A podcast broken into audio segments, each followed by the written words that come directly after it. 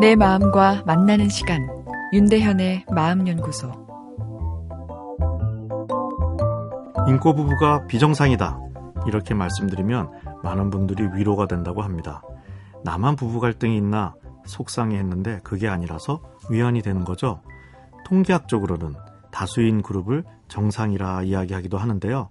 그렇다면 소수인 인꼬 부부가 비정상인 셈이죠. 그만큼 인꼬 부부는 드물게 보이는 희귀 종족이 아닌가 싶습니다. 우라병의 가장 흔한 원인이 부부 갈등이니 남녀가 함께 사는 인생살이가 쉽지 않습니다. 최근 시행된 설문조사 결과를 보면 다시 태어나도 지금의 배우자와 결혼하겠느냐는 질문에 남성의 45%는 꼭 다시 결혼하겠다고 답한 반면 여성은 반드시 현재 배우자를 선택하겠다는 비율이 19.4%에 불과했다 하는데요. 60세 이후 황혼 이혼이 증가하고 있고 할머니가 할아버지에게 이별을 고하는 경우가 훨씬 많은 것을 보면 아내가 남편에게 공감받지 못하는 스트레스가 크고 그 아내의 스트레스는 다시 남편에게 돌아가는 형국입니다. 사랑해주는 이 없는 고독한 남자가 되어버리는 것이죠. 60세 이후 자살률은 남성에게 훨씬 높은 비율을 보이고 있으니까요. 내가 배우자를 잘못 선택해서 내 결혼이 불행한 것일까요? 사람은 다 다르기에 나와 잘 맞는 배우자를 택하는 것이 매우 중요합니다. 그러나 아무리 잘 골라도 기본적으로 남자와 여자는 심리학적으로는 개와 고양이보다 먼 사이기에 갈등이 존재할 수밖에 없죠. 남자는 당신이 최고야 이걸 느낄 때 위로를 받는 반면 여성은 당신을 진심으로 이해해 이 말에 힐링을 얻습니다.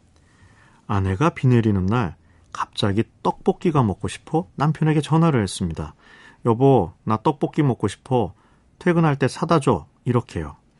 그러나 그날 남편 심기가 좋지 않았습니다. 상사에게 무능력하다고 심하게 질책을 받은 날이기 때문인데요. 떡볶이 사다 달라는 아내의 이야기가 자신을 무시하는 것으로 들립니다. 섭섭하고 화까지 납니다. 그래서 아내에게 다시 전화를 걸어 화를 내어버렸습니다. 내가 당신 떡볶이나 사다 주는 사람이야? 부부는 그리고 심하게 다투었습니다. 니네 엄마, 너네 엄마 서로 집안 불만까지 이야기하면서요. 떡볶이 때문에 갈라서 잔 이야기까지 나오는 지경이 되어 버린 거죠. 당신이 원한다면 언제든지 떡볶이 사줄게요. 이 말이 정답인데 직장에서 전투력의 상처를 받은 남편에게 이런 여유가 없었던 거죠. 아마도 아내가 그 말을 들었다면 남편이 나를 진심으로 이해해 주는구나 느껴져 떡볶이 심부름을 평생 면제해 주지 않았을까 싶습니다.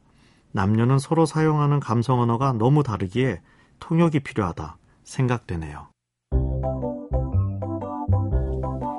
윤대현의 마음연구소 지금까지 정신건강의학과 전문의 윤대현이었습니다.